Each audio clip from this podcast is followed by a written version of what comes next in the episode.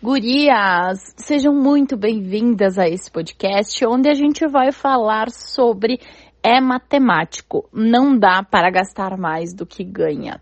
Parece tão óbvio, né? Mas infelizmente o óbvio não é tão óbvio assim. O que que acontece? Vamos falar bem de números, né? Se eu tenho 10, como que eu gasto 12? De onde eu tô tirando esses dois? Não tem como. Se eu tenho 10, eu preciso gastar menos do que 10, no máximo os 10. E vamos falar então, vamos trazer isso para nosso salário.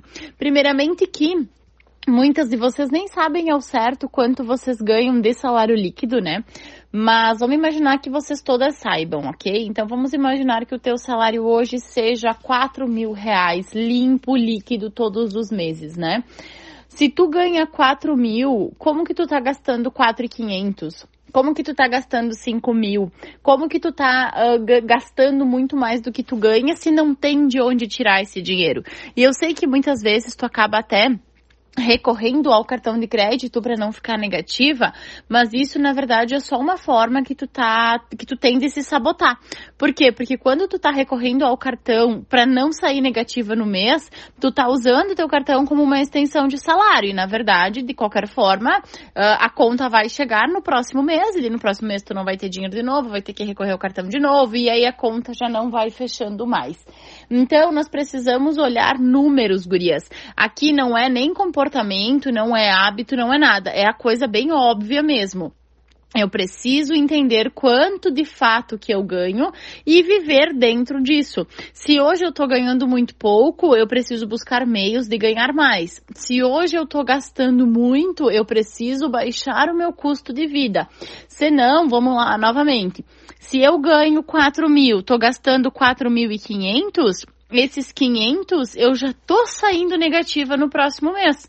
Então lá no próximo mês o que ia entrar 4 mil vai ter só 13,500 para usar. Por quê? Porque os 500 que eram negativo, né, do outro mês eu vou ter que cobrir.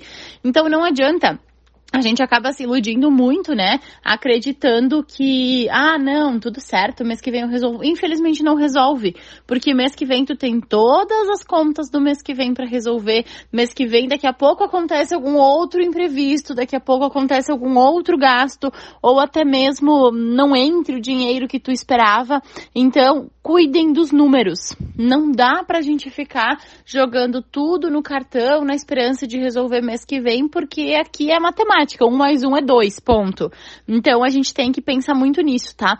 Então façam essa análise certinho de quanto vocês recebem no mês limpo, líquido, se tu for autônoma, trabalha com o valor mínimo. Ah, eu recebo no mínimo tanto, né? Eu faturo no mínimo tanto. E depois vamos passar a encaixar todos os gastos dentro desse valor. Não adianta gastar mais do que tu ganha, porque além de estar tá errado, tu vai comprometer o teu próximo mês e tu vai sair negativa. A conta não fecha. É matemático. Então tomem cuidado com os números.